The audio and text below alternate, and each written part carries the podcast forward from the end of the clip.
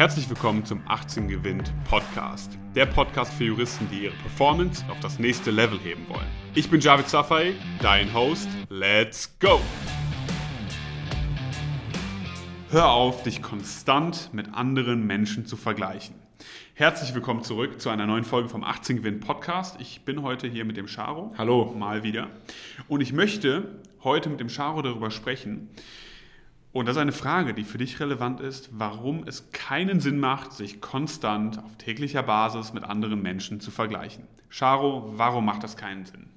Es macht keinen Sinn, weil du dadurch extrem viel Energie verlierst in erster Linie und weil du in der Zeit, wo du dich vergleichst, wenn es kein sinnvoller Vergleich ist, wir werden gleich noch kurz darüber sprechen, was ein sinnvoller Vergleich ist und was ein sinnloser Vergleich ist, dass du in dieser Zeit bei dem sinnlosen Vergleich halt ja eigentlich Zeit verlierst, in der du schon wieder besser dastehen könntest, als du es aktuell tust, kannst du aber nicht, weil du wieder am Vergleichen bist. Ja, und genauso sieht das aus, okay? Das ist im Alltag, oder das kommt dadurch zum Ausdruck sozusagen, dass du schaust, okay, was hat denn Person X Y Z jetzt für eine Note geschrieben? Wie lange sitzt die Person in der Bibliothek? Ähm, du siehst aber immer nur einen kleinen Ausschnitt und ziehst das heran und sagst, okay, jetzt muss ich mich schlecht fühlen, weil ich keine vierzehn Stunden am Tag in der Bib hocke, muss ich mich gerade schlecht fühlen, andere machen mehr. Natürlich sollte man sich immer mal wieder anschauen, was andere machen, um zu wissen, was die Konkurrenz so macht, okay? Weil am Ende des Tages ist man auf dem Arbeitsmarkt, man muss natürlich wissen, wer sind die Konkurrenten, was machen die. Es ist, das sind interessante Fragen, man darf sich aber nicht zu lange damit aufhalten.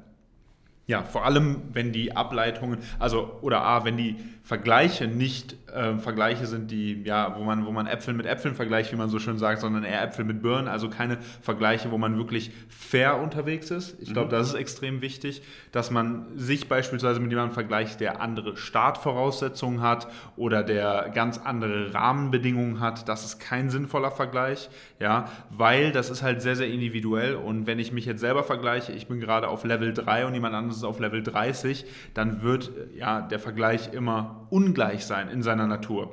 Das ist das Erste. Ne? Ja. Das Zweite ist, was ist die Konsequenz oder die Erkenntnis aus dem Vergleich? Und wenn meine Erkenntnis immer wieder etwas Negatives ist oder einen negativen Gedankengang triggert, dann ist das sehr, sehr schädlich. Ne?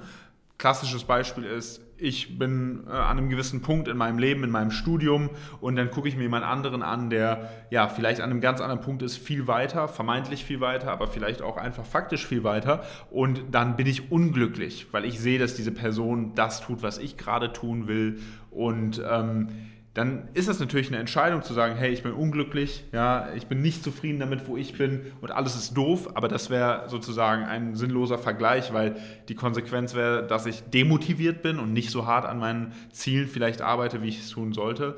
Ein sinnvoller Vergleich wäre vielleicht nur von Zeit zu Zeit mal zu gucken, was andere machen, wie du es eben schon gesagt hast und zu schauen, hey, wo kann ich da noch etwas lernen und das auch in einen anderen Kontext zu rücken. Beispielsweise der Kontext zu sagen, da ist jemand, der den Weg schon gegangen ist, er hat es geschafft. Wenn er es geschafft hat, ist es möglich. Ist es nur ein Beweis dafür, sozusagen Proof of Concept, dass das Ganze funktioniert.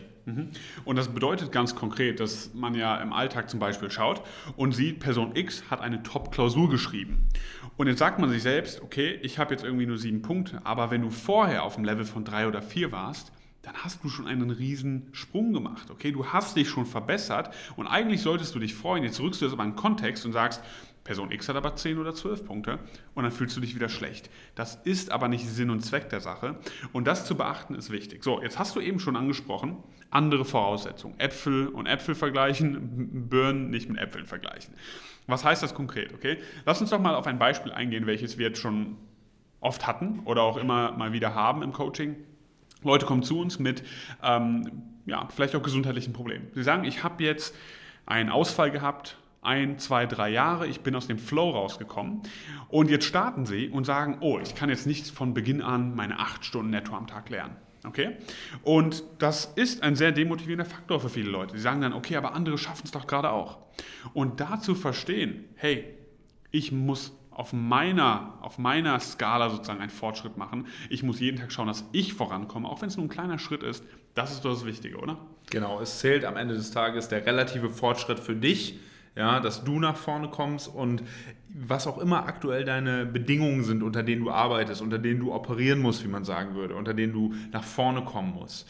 Das sind die Bedingungen, die gerade so sind. Jetzt können wir zum einen dahin gehen und sagen, was können wir tun, um diese Bedingungen zu verbessern? Das sollte man auch tun, aber es wird vielleicht auch irgendwelche Sachen geben, die einfach jetzt temporär so sind, an denen man nicht arbeiten kann. Und dann bringt es nichts hinzugehen und zu sagen, hey, bei dem oder bei der geht's aber besser. Die hat das und das Problem nicht. Und warum bin ich denn damit gestraft? Und sich als Opfer zu sehen in dieser Rolle, sondern zu sagen, hey, ich operiere gerade unter diesen Bedingungen, ich arbeite gerade unter diesen Bedingungen und ich mache jetzt das Beste draus und gucke, dass ich nach meinem Tempo, nach meinem Maßstab hier nach vorne komme und dann werde ich irgendwann auch auf ein akzeptables Level kommen. Und dann kann ich mich mit Leuten auf dem nächsten Level vergleichen, okay?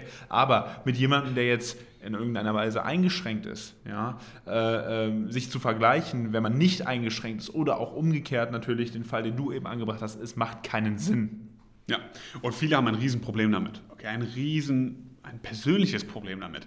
Sie sagen, ich bin doch jetzt schon so und so alt, ich bin doch jetzt schon dreißig. Macht das jetzt überhaupt noch Sinn?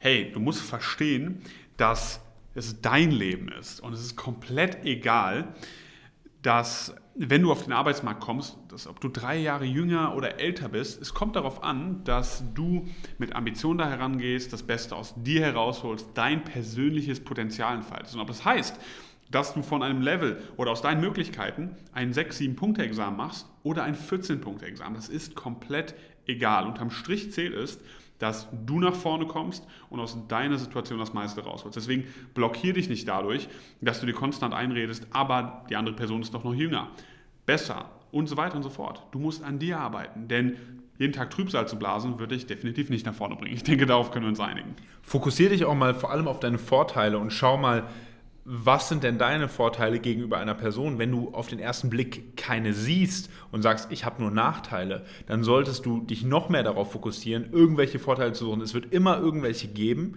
und es gilt auch für sich selber, diese Vorteile so zu verargumentieren, dass es wirklich Vorteile sind. Und allein dadurch, dass du dir die Frage stellst, fängt dein Gehirn an, diese Vorteile zu suchen. Ja, du bist vielleicht älter, du bist erfahrener, du, du, du wirkst anders, du wirkst professioneller, wie auch immer, ja, egal was das sein könnte, dich mal zu fragen, was sind denn jetzt gegen diese vermeintlich auf den ersten Blick bessere Person meine Vorteile und wie kann ich diese Vorteile ausspielen? Weil du musst nicht in jeder Dimension besser sein.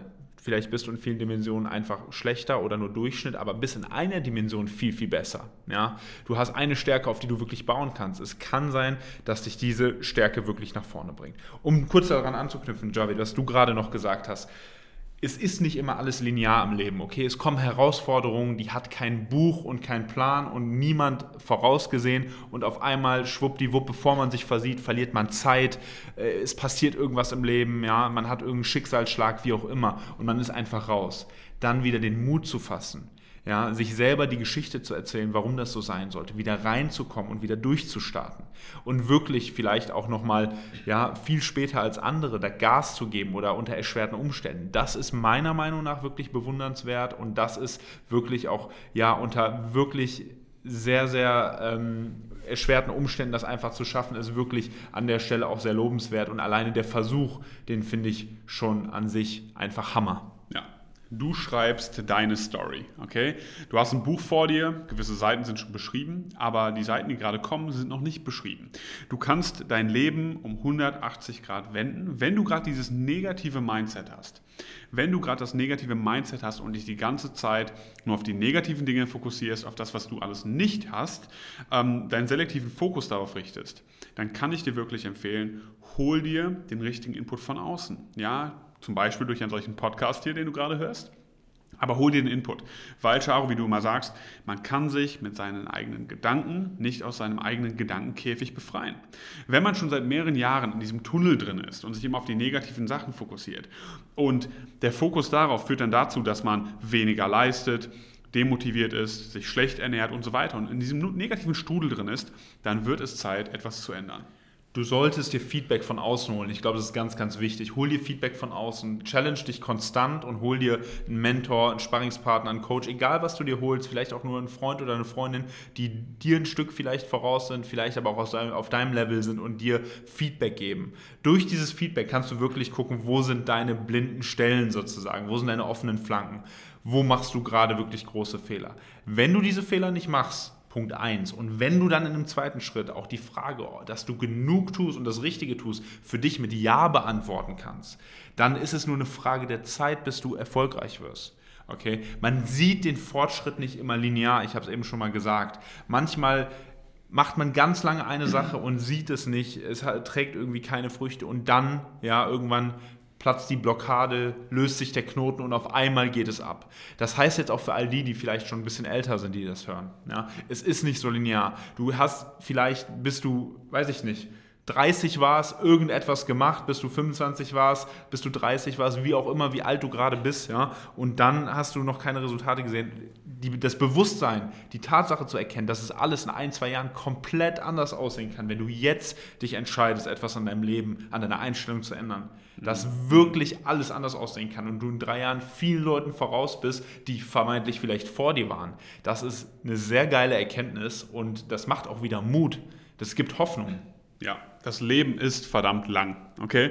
Und zu denken, jetzt mit dreißig ist irgendwas in, in Stein gemeißelt und man kann nicht mehr und man ist schon, ja, sozusagen, man, man, man kann nicht mehr auf den Zug aufspringen, völliger Quatsch. Egal, wo du stehst, das ist dein Wake-up-Call, jetzt ins Handeln zu kommen, wirklich das Ganze mal anzupacken. Und wenn du sagst, ich brauche Unterstützung dabei, ich brauche Guidance dabei, ich brauche jemand, der mir in den Arsch tritt, ja, dann kommst du zu uns in eine Strategie-Session, in ein Strategiegespräch rein. Wir werden darüber sprechen, wie wir das in den Griff bekommen können und dann packen wir das Ganze zusammen an. Vielen Dank, dass du dabei warst. Ja, es hat Spaß gemacht, sehr spannendes Thema und dann hören wir uns das nächste Mal. Mach's gut. Vielen Dank, dass du heute wieder dabei warst. Wenn dir gefallen hat, was du gehört hast, dann war das nur die Kostprobe. Willst du wissen, ob du für eine Zusammenarbeit geeignet bist? Dann besuche jetzt w w w punkt achtzehn gewinnt punkt d e und trag dich für ein kostenloses Strategiegespräch mit uns ein. Bis zum nächsten Mal.